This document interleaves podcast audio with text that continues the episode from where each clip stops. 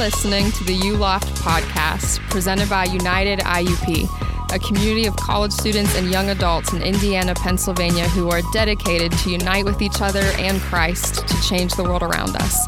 We hope that this podcast raises questions and answers others while ultimately starting a conversation to discover unifying biblical truth in this chaotic world. Yeah, so we just hit record, and so this is the part where, we, right where we strive for a hilarious opening. And a hilarious opening would be appropriate since we're going to talk about death, tragedy, and sadness. Um, yeah. Got to make them sure. chuckle. So, yeah, no, uh, I don't have anything funny for you about death, suffering, and sadness. Although last night at Unite, uh, I told Caleb, or I told the group, I was like, and we're going to not have a fun time. And then Caleb was like, no, we're not. No, we're gonna. not. Because Caleb was the one preaching. And yeah, we're talking about life sucks and then you die. Mm-hmm. So fun times. Hardy har har. Yeah, it is. Sam, definitely. did you uh, did you pick up smoking over the weekend? Mm, I did. she I smoked uh, like five packs. I had one pack Hello. yesterday. I'm Marge. What do you want? I, I got lo- the pancakes I and hit, the sausage today. I hit puberty this week. Oh, and it's my been gosh. rough for me. Oh. It was twenty you years. You might have late. a lower voice than me. one hundred percent Well, I was legitimately in a real way. I was a tenor in high school for two years. How? Okay. I was not an alto too. I was a tenor. Wow. So what do these musical terms mean for someone who's not a musician? I don't know. I'm it a means musician. that's a boy's no, that's a boy's is. part. There's tenor and bass yeah, for a so, boy. Yeah. And then alto and soprano. Yeah, for I knew about alto and sopran- soprano. And then so there's like, like numbers to it, and then like the higher the number is, the more high. Yes. Yeah. So I was an alto two slash I was a tenor I remember one. feeling a little irritated about that, like alto and soprano, because I joined chorus in like elementary school. Well, elementary, late, late Bro, elementary. You were a everybody one. was, everybody everyone was, was a in soprano. chorus. Yeah. yeah. And everyone was a soprano. I had a crush on this girl, and then I was going to, it's like, I'm going to do chorus with her, like stand next to her and like talk to her and sing with her. And then I, I join chorus and, and we get sorted. And like she, she gets sent over to the sopranos and I wow. get sent over to the altos. And I'm just like, that's so you just sang dumb. really high so you could stand next to her. Yeah, you should have just like sang higher. Yeah, falsetto. So I, I think you should point. demonstrate your high yeah, soprano let's one hear voice it right Michael. now. The high voice? Yeah. Soprano one, like ten year old Michael. Come on. Soprano one. Right? One, two, three, go. Hi, hi. Uh, I can't do it. I can't. I can't do it. Um, I mean, okay, if we're being honest, I couldn't do it right now either. After singing all night last night, like uh, my voice is done too. So I was doing yeah. the tenor part last night. We're not gonna uh, like that's all. I I couldn't even hit like a high note right now. Just I'm done. And I, I have a pretty high singing voice, but I can't hit anything right now. I was standing next to someone that was new, who we've invited a lot, and I was like, I can either really worship my heart out right now, or I could not scare him away. So I chose to lip sync the entire time. Well, here's the thing. I've never really focused on singing. I feel like if I focused on it, I could become an excellent singer. Michael, you think that about everything. You have, You're a five. You You're have what we call about, uh, you have, what's that thing uh, that Trump has that the, he thinks he's good at everything? You're like, the, you know, narcissism? Like, yeah, that's what it yeah. is. Of course, the, yeah. Dunning-Kruger effect. Dunning-Kruger effect. That's right. Me and Michael were talking about this uh, the other day about how some people are have succumbed to the uh, Dunning-Kruger effect, thinking that they're really, really good at everything when in fact they're good at nothing. And they're I really terrible at whatever it is they think they're really good at. No, like you, I mean, you would, you would absolutely no. Like, is this somebody like, okay, for me, like I could say, wait, this is, sounds really prideful, but I'm really good at a lot of stuff and I don't know what else to say. Okay. Okay. okay. So, I'm really bad at giving empathy. There we go. I'm the best. I'm the best. I'm the most person. humble person. There we go. Ever. I'm Moses. I'm the most humble person there ever was. I'm the, the humblest of humble. Of humble. Um, and I wish there is that no you one all could, other humble than me. I wish you all could have just seen this whole thing. Kendall sitting there racking his brain, trying like, to find just one I thing he's I'm not good at. Am no. I admitting right now that I am a narcissist? Narcissist. No, okay, so I don't I don't ascribe too much to the Enneagram, but I'm Enneagram three, and what we do is we are good at everything that we That's do. True. We strive to be good at every single thing that we pick our hands to do, and if we don't do it, it's because we're not good at yep. it. So I That's just why, choose not to do things I'm not good at. Us wise fives, we find one really good thing that we're good at, and we concentrate on it, and we master it. There you go. So boom, and then Anyways. Michael just hates all of us. So now, basically. now, uh, yeah, I'm, I'm not, no, I'm not outing myself as a narcissist. I'm not saying that I'm super prideful that I can do all the things, You're but just I just, talented. I can do the things that I want to do. There you go. Yeah. Dunning-Kruger effect. Anyways, uh, Michael, sing us a Soprano song and let's talk about death. All right. Um, um, okay. So what we're going to do is if what you What podcast were, are we listening to anyways? You never is, told us. Oh, that, this is the U-Loft podcast. This is episode twenty-nine. I'm sitting here with Kendall Kersey and, hey. and Sam and Carey. Samuel Carey today. Yeah. And, uh, and so um, what we're going to do is we're going to go through the questions that Caleb posed last night. So if you were at United last night, you saw some questions at the end. People kind of broke off into groups and they discussed these questions. And I think it will be useful for us to do that here for maybe people who weren't in the room or people who are thinking about coming to United. Um, you'll get an opportunity here to see what it's like to kind of chew on the messages that we hear at United and, you know, kind of come to some conclusions on your own. You know, if you come to a group and you get together, you'd be answering questions like this. Yeah. Um, um, I want to say something real quick. So uh, just because we don't know when people might be listening to this, uh, if you go on to our YouTube, United I U P, United I U P, um, if you go onto our YouTube, it is the, uh, the sermon that was preached on November thirtieth. Mm-hmm. So November thirtieth, life sucks and then you die. That is the title of that message. So right on. Okay, so the first question. The just if you missed the message and you're listening to this, it's essentially about, yeah, like life sucks, then you die. And so death, despair, tragedy, like what happens when God doesn't show up in your life sort of thing. Um, so the question is, how have your difficulties, problems, and tragedies shaped how you view God? So uh, go I, I wanted to answer this as a different perspective, not from yes. me yet. So I would say a lot of people, you might even be listening to this and say they've actually shaped it the way that I view God as that God is mean and mm. that he is malicious or that he is not a loving father or that he has let me down. So I would say that there are, there are possibly um, people listening to this who have that view of it. That is not my current view. I have been in that current view or I've been in that view before. And I think a lot of the world could even be in yeah. that view of like, well, look around us. Uh, this world sucks. Like, what am I going to think of God? If God is real and if he's, you know, supposed to be loving, it sure doesn't look like it, right? That is a common perspective um, that people will have. Sorry, I just wanted to kind of yeah. give that caveat. The devil's advocate. Um, yeah. I heard a quote once that your theology is truly, your, your true theology is truly proven in the darkness. So what you say you believe about God, what you might hypothesize about God, whether you believe those things are true are proven in moments of darkness. So like for me, I I think that I didn't really have a negative view of God ever. Um, I kind of was just like like very optimistic about my faith. But whenever I went through, you know, tragedy, it made me question like, God, are you really a promise keeper? Are you really a provider? Are you really all the things like Jehovah Jireh, Jehovah Nisi? Are you actually any of those things at all? It made me like question what God has said about himself. Um, but what I've seen is that God is all those things. Um, and I wouldn't have seen that if the difficulties hadn't happened. But um, it, yeah, I, I think I had a couple moments of like doubting God, doubting God's goodness. Um, but he actually proved himself even more through the tragedy. So, yeah, I think that um, the impulse to think about God deistically comes from this first question. So when someone's going through like a major tragedy or they have problems that are that remain unsolved in their life, they can start to think of God. If they continue to believe in God at all, they might start to think of God um, as some kind of distant, non-personal thing that, you know, or maybe like Uh, maybe God started the whole uh, like blind watchmaker kind of thing, like started the universe, mm-hmm. set everything in place and then took his hands off, and he's not active in our lives. He's not interested in knowing us personally. I think that a lot of times when people go through these kinds of seasons, they start to feel unimportant to God. Yeah. Um, so maybe God's good, but maybe I'm just not important enough to show up on his radar. Like he's yeah. I'm not important enough for him to help me with these maybe issues. Maybe there's something wrong with me, and yeah. so God isn't looking at me and helping me. Maybe I'm just not set out for, you know, greatness or goodness or whatever.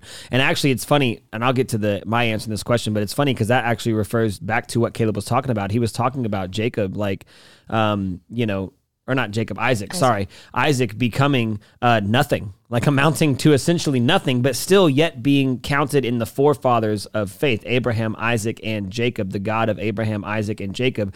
But Isaac didn't do anything. He was deceived um, and uh, basically almost died. Almost murdered. Almost yep. murdered and then just died. Like there's nothing really great about him uh, as a patriarch as far as that we know um, in the Bible. And so they're, you know, who knows what Isaac thought, but it's poss- it's very possible that Isaac could have even thought, like, man, who am I? Like, well, he probably thought himself know? to be a literal scapegoat. Like, he was the scapegoat mm. that almost got sacrificed. He was, like, bamboozled by his yeah. son. Like, he was just kind of crapped on by everybody. Yeah, so. I mean, true, yeah. He was a promised son to Abraham, but then Abraham was about to sacrifice him, and then God said no. Uh, like, you know, I mean, that... I'm sure that that, that had some unpacking to do. I'm sure that there was some some divine intervention there to understand that from Isaac's point of view. But I do think that it's very possible that Isaac was like, dang, like I thought I was this promised son. And like now what am I, what does my life even amount to, right? And like I'm thinking if we put it into today's uh, today's context. And yeah, you might think that you just, you don't have a more important story. Like, Uh, this yeah. is all it is. So I guess God's just forgotten about me. I'm not good enough for this. And I think that's that's obviously a, a false narrative, you know. Um, yeah. I, I think, think... Go ahead. Uh, my favorite song right now is called The Pride of a Father. And there's a point in the song that, like, I just lose it every time because it just says, like, who am I that you're mindful of mm-hmm. me? Like, that has brought me back, even the short time that song's been out, it's brought me back to be like, even when everything sucks, like, God is still mindful of us in the midst. He he never forgot, you know, all throughout Israel's story, never forgot them. He promised that, and he was always mindful of them, even if they, like, didn't see it. So. Yeah. Yeah, so the way that I would say, for me, the way that I answer this question, uh, difficulties, problems, tragedies, shape the way I view God, is that um, I went through a just a crap ton when I was in high school. Some, some brought on myself, uh, some just... happened, some things just happened to me, happened to my family.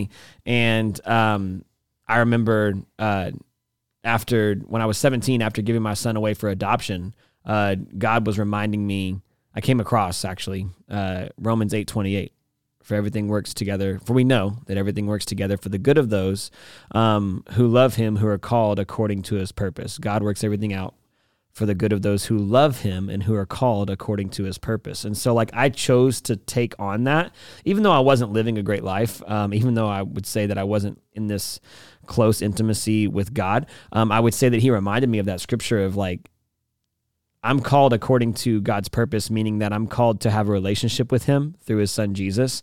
And so at the end of the day, all things are going to work out. Like, and that's, you might could even say like that's blind faith or that's just mm. a kind of, you know, laissez-faire approach of like, eh, whatever, it's going to work out. And um, in fact, my wife, she used to get really frustrated with me early on in our marriage because anything that we'd have a problem with financially or like what if or what's going to happen or even uh, most recently with the pandemic and the whole world going nuts. It's all like, what if, what if? And I'm like, eh, it'll work, work out.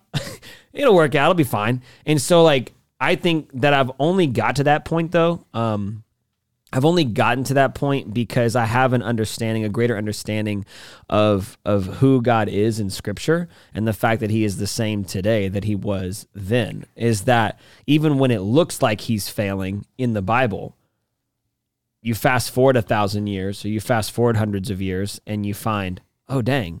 This story refers to this story back here, and this is how it was worked out. And in mm-hmm. the moment, they didn't think it was going to be worked out. Let's take the exiles, for example, um, or just the Israelites in general in the Old Testament who told that they were going to get a savior, and then God, you know, ghosts them for six hundred years. And, like, then Jesus all of a sudden shows up. Like, you know, th- those generations were being told forever, God's here for us. He's going to show up. There's a savior. Yeah. There's uh, salvation is coming. Let's cling to the prophets of old. Let's cling to the God of Abraham, Isaac, and Jacob. And for the six hundred years, they're going, who? Where is he at? There's no prophets. Yeah. Is he speaking? No. Like God was silent to his people, at least as far as we know, um, in, in yeah. that, in that space. And so like, what I have learned is to always refer back to God's character in Scripture. Um, and that is what helps me uh, shape my difficulties, problems, and tragedies in the view of God, or shape my view of God within those. Now, that being said, when I start to get anxious, when I start to worry, when I start to go to the what if, when I start to freak out a little bit, it's not because I'm doubting God. It's usually because I'm doubting people. Mm-hmm. And I'm like, yeah, but people suck. And well, so, yeah, like, because you'll look and you'll know, okay, God's, you know, God's promised you something. I know he's going to work it out.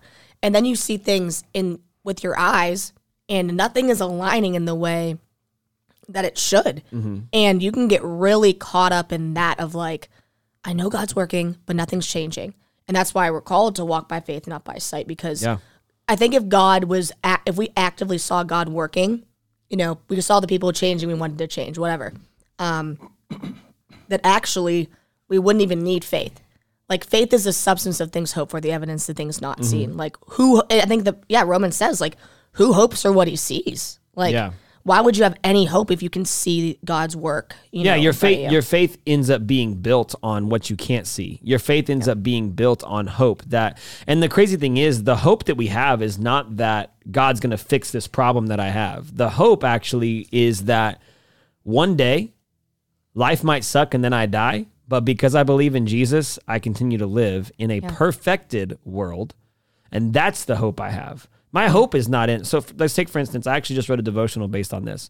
Uh, my mom has had multiple sclerosis for twenty years now, um, which is insane to say for twenty years. And for twenty years, we've been praying for her healing. And for twenty years, she's gotten progressively worse. Like, it just is what it is. Um, and uh, she's been in a wheelchair for basically that entire time, I think for nineteen and a half of those years, essentially. She's She's been in a wheelchair for that entire time. We keep praying, blah, blah, blah, blah, blah, right? Well, early on we were praying and I kept asking my dad, like, what the heck? God doesn't love my mom? Like, he's not healing her. Why? All these people praying for her? Why is he not healing her? And one of the things that my dad said, um, and I, I can't remember word for word because I was fourteen, fifteen, but I remember the concept at least of him saying, well, son, she is healed. Like, no, she's not. She can't walk. She is healed. Right now, she's healed in heaven. Yeah. Because she believes in Jesus. And so our hope is fixed on that. Whether God heals her here on earth, it doesn't matter. She's healed in heaven. When she gets to heaven, when she dies one day and she gets to heaven, she will walk, she will run, she will have a perfected body. She'll see Jesus, and none of the things that she endured in this life will matter. Yeah. Because she'll be face to face with Jesus. And so, like, it's having a perspective of eternity that helps you understand how to have a proper perspective here when you're in tragedy, that even if your life amounts to nothing here, if you believe in Jesus and you follow him, you can have a hope and a yeah. future that's perfected in eternity. Okay. So yes. I'd, I'd like you to explain a little bit more um, your perspective in action, because like you're one of the people who I know who works harder and prepares more than most of the other people that I know. And so I feel like it's natural whenever you have the heavenly minded perspective of like, everything's going to work out, everything's going to be okay. The natural conclusion of that is complacency. And so how do you avoid complacency? How do you adopt that mindset and still also act as if everything's going to depend on you? So that's a really good question. I'm going to have to think about that, but I will think while I talk so that there's not dead space. As I work as well. So yeah, no, I I think that like the way the way that I take some of that stuff is like, commit your ways to the Lord. Like um, in all that you do, commit your ways to the Lord, and everything that you do and everything that your hand finds to do, uh, make sure that it's that, like you're doing it as unto God. And so like for me, when I work or what I do as far as preparation or whatever, to me, it's an act of service. And to me, it has no, it if if I start to get in the mindset of I'm going to be the one who fixes the problem, I'm going to be the one who does it, um, that's when I start to get anxious. Mm-hmm. That's when I start to get worried. That's when I start to doubt, is when I've taken on the brunt of fixing my difficulty on my own.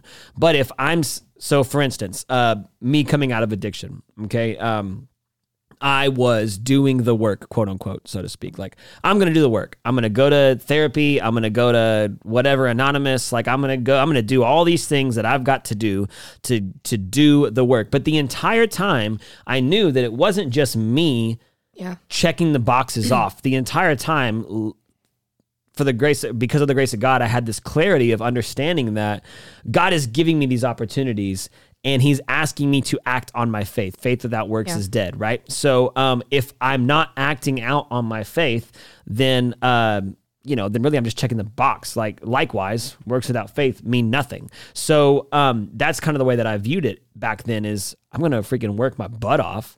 And I even had a therapist tell me like, Kendall, you're doing some things that normally would take people years yeah. and years, and you're doing them in months because you're just doing a ton of stuff. And like, again, by the grace of God, it sounds dumb, but by the grace of God, I didn't have a steady job.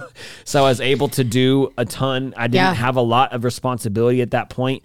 And um, so it allowed me the opportunity. And I took that and said, God is giving me this opportunity. The Holy Spirit is the one doing the work. When I go into my therapy sessions, God, reveal to me what you want to show to me. And even though I'm the one going in here and quote unquote doing the work, God, I know that it's actually you yeah. that's renewing me. So it, again, it's a mindset. And I would say that that mindset has to be my faith without works is dead. And my works without faith is also dead. Mm-hmm. Yeah. So you work, so you, your, your opinion on work, your perspective on work is, so I'm going to do this work. I'm going to put in this practice and this effort as an expression of my faithful service, not to change the yes. ultimate outcome. Yeah. But, and, and so that, that prevents the anxiety and the worry mm-hmm. from coming in. It also allows you to focus on what's right in front of you instead yeah. of thinking like, well, fifty years from now, is this going to make a difference? Like you can narrow your time frame, and then that makes makes things easier to manage. And yeah. it also keeps you humble because you yes. don't develop like a messianic complex of like, because of what Kendall does, mm-hmm. the world is going to change. And that's what my wife used to get mad at me for is I don't think,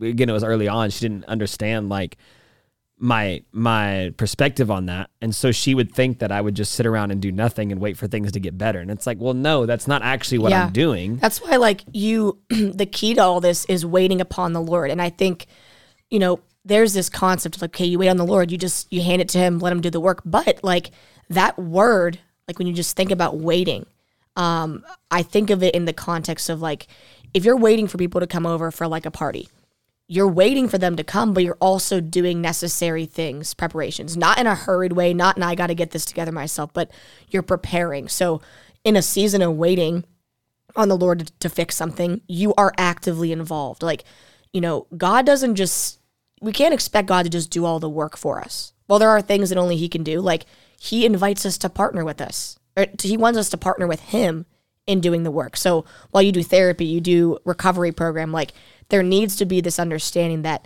I need the Holy Spirit to ever heal, but I need to take steps. I'm in a recovery program, and that's part of it is like you yield to your higher power. You admit you're powerless. Our higher power is Jesus. You have to yield under him. But then he says, I need you to make amends. Mm-hmm. I need you to make a better decision in this area. I need you to choose to pursue holiness instead of pursuing sin. Like he's not saying, if you don't do this, I'm not going to love you, but he's saying, I want you to work with me in this. Yeah. The, that word wait actually in Isaiah, uh, those that wait upon the Lord will renew their strength. They will mount up with wings like eagles. Uh, they will run and not grow weary. They'll walk and not faint. Right. So that that's the scripture. The word wait actually means in the original, uh, it means wait as if you were pregnant. So yes. if, as if a female was pregnant. And so like, you know, you've been pregnant before. I, I haven't, have. But I've also been, I've been around a pregnant woman at least four times. So um, what I understand about that is like, there's some things that you are preparing that your body is just taking over, right? That, mm-hmm. that your body just does. It just does what it's supposed to do, what it was created to do. But then there are other things that you prepare. You prepare your house. Nesting or whatever the heck you want to call it, right? Yes. You prepare Nesting. Your house, you prepare your mind, you prepare your husband's mind. Like uh, you prepare expectations. You might read books. You might like just want to be ready for what's going to happen. And um, yeah. that a lot of people think that that word wait means to sit on their hands and, and just yeah. sit. And to you know? even add to the you know analogy, there's a waiting in labor. There's a point where you can no longer use your own strength, and you have to rely on, well, you know, people Drugs. would say your, your yeah, yeah, your, your inst- no, people would say your, your motherly instinct. But I, for me, it was Jesus. And there's a waiting period. And the coolest thing about waiting, I love the analogy of labor and birth, because the, the point when you are waiting for labor, the worst moment where you say, I can't do it, is the very moment that birth is about to happen. Mm-hmm. The point where you get, and that's that's in our relationship with God or in the valley. Like when it gets the hardest, you know that something is about to happen. Like a, a big breakthrough is going to happen. And that's, it requires waiting the whole time. Yeah. Mm, yeah. So you develop yourself so that when God opens the door, you're ready to walk through it. and mm-hmm. ready yeah. to be used. Yeah. Okay, so we can like combine these next two, I think, into one question. Um, so basically they are, what do you pray for when you're going through difficult seasons or the valleys of life? And what practices do you use to help you endure those seasons? So we have prayer and we have practices. What do what are we thinking in terms of like, what do your prayers look like? Kind of what's the mood or the theme of your prayers during those times? And what are some things that stand out to you in terms of habits that you've used and depended on to help you walk through those seasons with yeah. as little unnecessary misery as possible? Well, I'll tell you what I used to pray in the valley, because this is, I think, almost everybody's prayer in the valley. God, get me out of the valley. Mm-hmm. yeah. God, get me out of the valley. I don't want to be here. I don't want to be in the dark. This is hard, you know, and I, because I've been in a valley for a, a, over a year now, and I've been in multiple valleys, but in this valley at the beginning, I just wanted to get the heck out of it. I wanted it to be on the other side. I wanted to just be done. And what I've learned throughout this year is what God wants to use the valley for, is for us to learn that shepherd, to learn t- to follow our good shepherd, which means following his voice. And so instead of praying, God, get me out, I've been really praying a lot, even just the past couple weeks, like, Lord, uh, incline my ear to your voice. Like, help me know only your voice in the midst of the valley. Help me not walk by what I see around me, but help me hear you. And that has helped me endure, because like, the coolest thing about a shepherd is like you, it's almost like following a trained hiker. Like if a trained hiker is guiding you somewhere, like they're going to know the path already. They've already traversed the path. They've already know where the rocks are, where the, you know, the water is, all these things. And if you really trust that, that guide, you're going to follow them no matter where they go, regardless if you see goodness around the corner. Even if you see no goodness around the corner, you're going to follow them. And that's what it means, like, to walk in the valley with the shepherd, is to to follow him. So that's been my prayer, is like, help me hear your voice, because like I'm still walking blind, yo. I need like mm-hmm. I need your guidance through it. So yeah, that's good. I think that uh, you hit it right on with the fact that everybody prays to get out of the valley, right? Like, and I I have a different uh, imagery on this, is that I feel like life in general until eternity is an ascent. Yeah, I believe it's an ascent up the mountain, and you don't ever get on the top of the mountain until you reach eternity. um, that, uh, you know, there might be false summits essentially uh, within the earth. Um, but then at some point you fall back down into a valley. Like, I think that's kind of the imagery that I have behind it. And one of the things that, um, there's two different, there's two specific things I've started to pray. Uh, one is um, that my feelings do not dictate what I do, um, like that I actually get out of my feelings, that I'm not in my feelings, and that that God actually gives me peace and joy. So those are the two things I would say that I pray about the most, is peace and joy, um, that uh, I would feel his peace and understand his peace. I mean, Philippians four six that says that um, that we shouldn't be anxious about anything, but instead in all things pray, and the peace of God, which passes all understanding, will be yours. And so like, the peace that passes understanding, meaning that even when this doesn't make sense, for some reason I have this peace in my soul, and I could be anxious about this, but for some reason I've got peace. So I pray for peace all of the time in situations, because I know that that overtakes my continuing to try to figure it out, right? And then I also pray for joy, because joy is my strength. Like, the joy of the Lord is my strength. When I don't want to continue on, and there's been times, I've even talked to you, Michael, about like, there's been times I'm like, bro, I can't do this no more. Like, I, life sucks right now. I don't want to do, I don't want to, I just want to sit on my couch and do nothing. But I'm reminded that the joy of the Lord, the joy of his salvation, because of the hope yeah. I have in Jesus, that is what strengthens me to get up every day. And so I've got to continue to pray for that peace and that joy. So those are kind of together, that if I'm operating in my feelings, I don't have peace and joy. Um, but if I get out of my feelings, I can have that peace and joy that is that is uh, that is deep, that is profound, that is only of God. The second thing that I like to pray about is that God gives me the proper perspective, right? Yeah. And um, this is a harder prayer to pray sometimes, um, that I have the right perspective on this situation, knowing that it's in his hands, knowing that it's taken care of, knowing that he's going to to handle it. I don't know if you've ever seen that meme with uh, uh, D J Khaled, um, that... Uh, that's like, you know, peeking around the door frame, and he's like me just checking in on God to see if he's actually taking care of the things that I've left in his hands. Um, and uh, yeah, so, uh, you know, sometimes we can pray that, like, God, give me your perspective, but I just want to see if uh, you're taking care of that yep. there. Like, and so that's a harder prayer to pray, but that's something I've been trying to do lately is like Psalm one thirty-nine. Is there any wicked way in me? Like, mm-hmm. yeah, the situation sucks. But is there something that I need to change? Is there something that you're wanting to work in me in this? Uh, I mean, our whole series is based off of Romans five, three through five, like that we need endurance, right? Like that that um, facing hardships produces character, um, produces strength, you know, produces um, endurance that we need that's been given to us through Jesus. And so like I've been really trying to focus on that a lot lately, specifically of, What in what are you trying to make me endure, and what are what character yeah. traits are you trying to bring forth out of me? So yeah, and God wants to build our strength, and like just bringing it back to the waiting thing, like those who wait upon the Lord will renew their strength. Like I think about working out, and I don't work out as much as Kendall, and I definitely work out more than Michael though, for sure, one hundred percent. Yeah, but, you do. But part of part of like actually building your strength is if you don't rest, like, and that's why God has built it into our economy as Christians, like. If you don't rest, like you might think you're getting work done and like really, you know, chugging along, but like you're going to tire yourself out. And a lot of strength is found in rest. Um, and God renews that in us. And it's it's his joy, yeah, that renews us as well. So, yeah, um, I think that for me, it looks kind of like uh, in Psalm fifty-one, David is seems especially concerned that God not remove the Holy Spirit from him. Um, and I think that mine is sort of like that. Um right.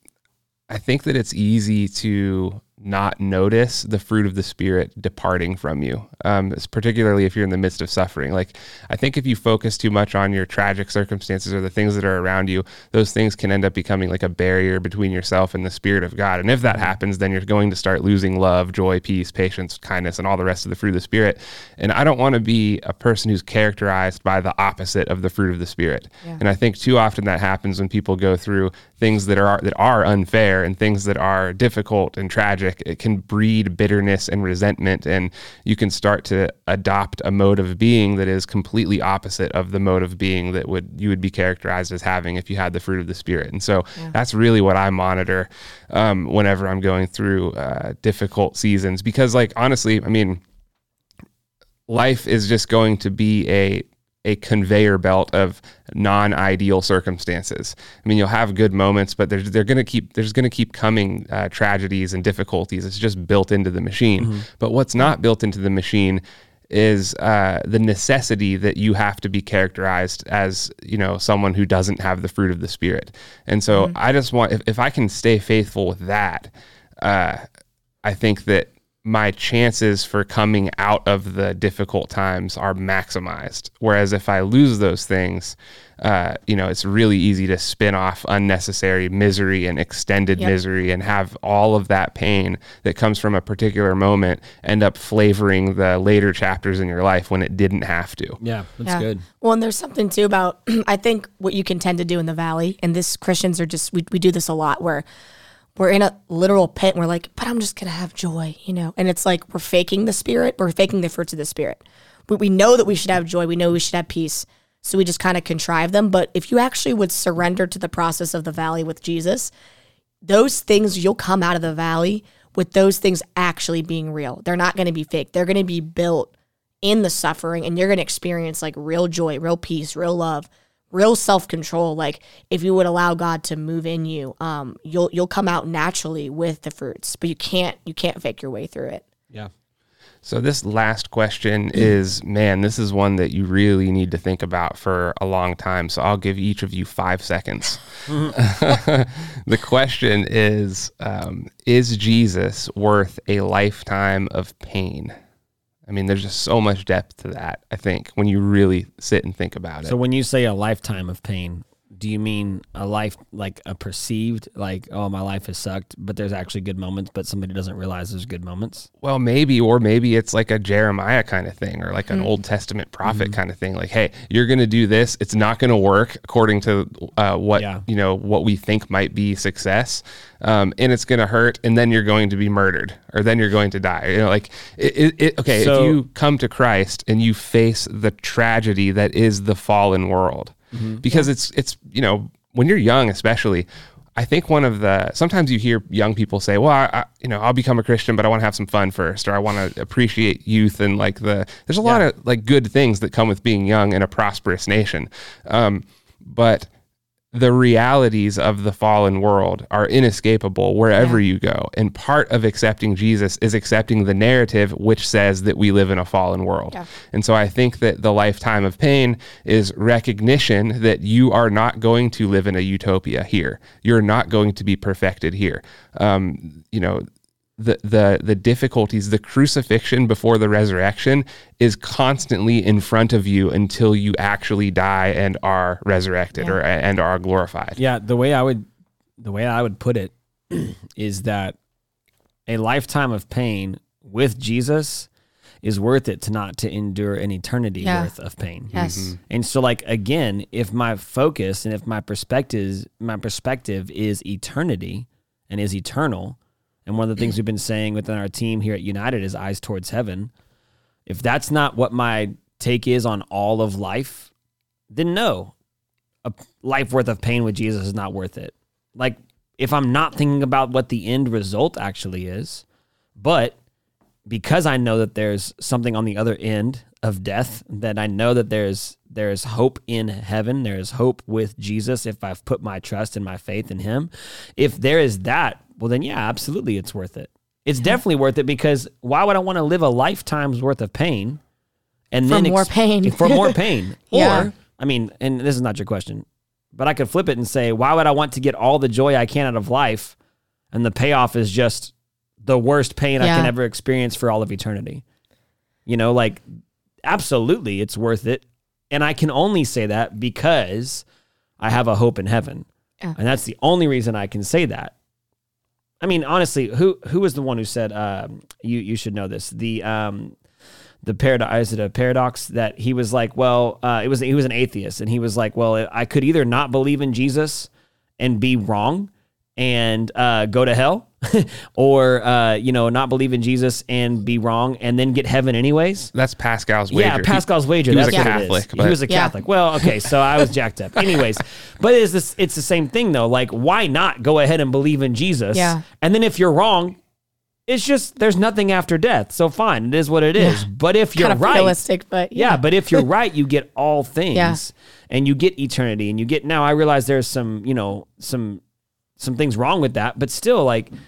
To me, that makes a ton of sense. It's like, man, if I get to endure pain here on earth, but I get an eternity of hope and I get an eternity of perfection, then heck yeah, it's worth it. Sign me yeah. up.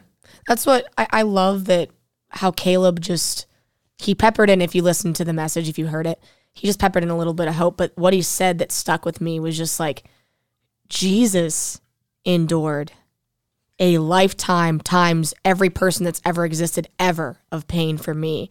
And like, while that doesn't exactly answer the question, like I can't look at what Jesus has endured and not think I that's my reasonable act of service is to endure something. Like Hebrews talks about, like you did not yet go to the point of shedding blood in your strive against sin. He mm-hmm. died for your sin. Like basically saying like you don't have it that bad in comparison to what he experienced. And like for me, it to to walk through your whole life in the pain that everyone will experience and to not have hope sounds like hell already.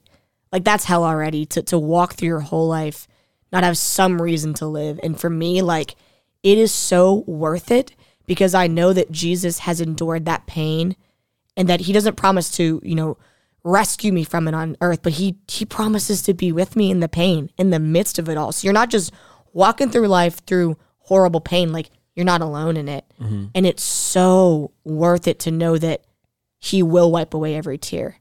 Um, that is the biggest promise that we have. He wants to wipe away the tears now, but there's a day where we will no longer experience that. And that is just like...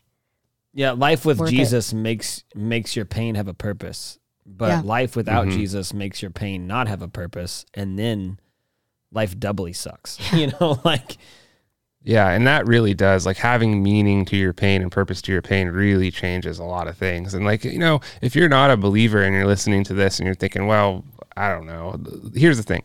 If the word of God is true, then you live in a fallen reality, whether you believe you do or not. And so the lifetime of pain is a non-negotiable. You can't argue your way out of that. So you can either walk through it without your Redeemer and without your Savior, or with mm-hmm. your Redeemer and with your Savior. And um, I think you guys articulated the benefits of of uh, doing the latter. Yeah. Um, okay, so a... Uh, Uh, if you guys are listening to this, I, I want you to know you should come out to United. Like, people are listening to this podcast mm. and showing up, um, at, you know, purely because they started, that, like, their entry point was this podcast. And so hey. if you're hearing this, like, share it with people, because, you know, they're, they're going to show up. You're going to show up. I think you're going to have a really good time. It is Tuesdays at seven twenty-seven p.m. We are, uh, we have a Christmas party coming up December seventh. And then we're taking a break until January twenty-fifth. But once January twenty-fifth hits, we are doing a new series uh, based on a book called Outdated. And it's all about relationships and getting married yes. and, uh, you know, all the fun stuff that comes with dating, all the not so fun stuff that comes with dating as well. So, you need to hear it all, though. You, need you to do. Absolutely. Yeah, that's yeah. going to be good. And there's going to be more content coming out on U-Loft that'll pair nicely with that. So you don't want to miss those nights. Uh, make sure you come out. You can find all that information and more at united I U P dot com. Thank you guys for listening to the U-Loft podcast, and we will see you in the next episode. Peace. Thank you for listening to the U-Loft podcast. Don't forget to rate and review this podcast on Apple, Spotify, or wherever you listen to it. Also, come out and join us for a Unite every Tuesday at seven twenty-seven p.m. This is a time of music, friends, and important teaching. You don't want to miss it. You can learn more about Unites, as well as everything else we do, by visiting united I U P dot com. Thank you all for hanging out with us, and we will see you in the next episode.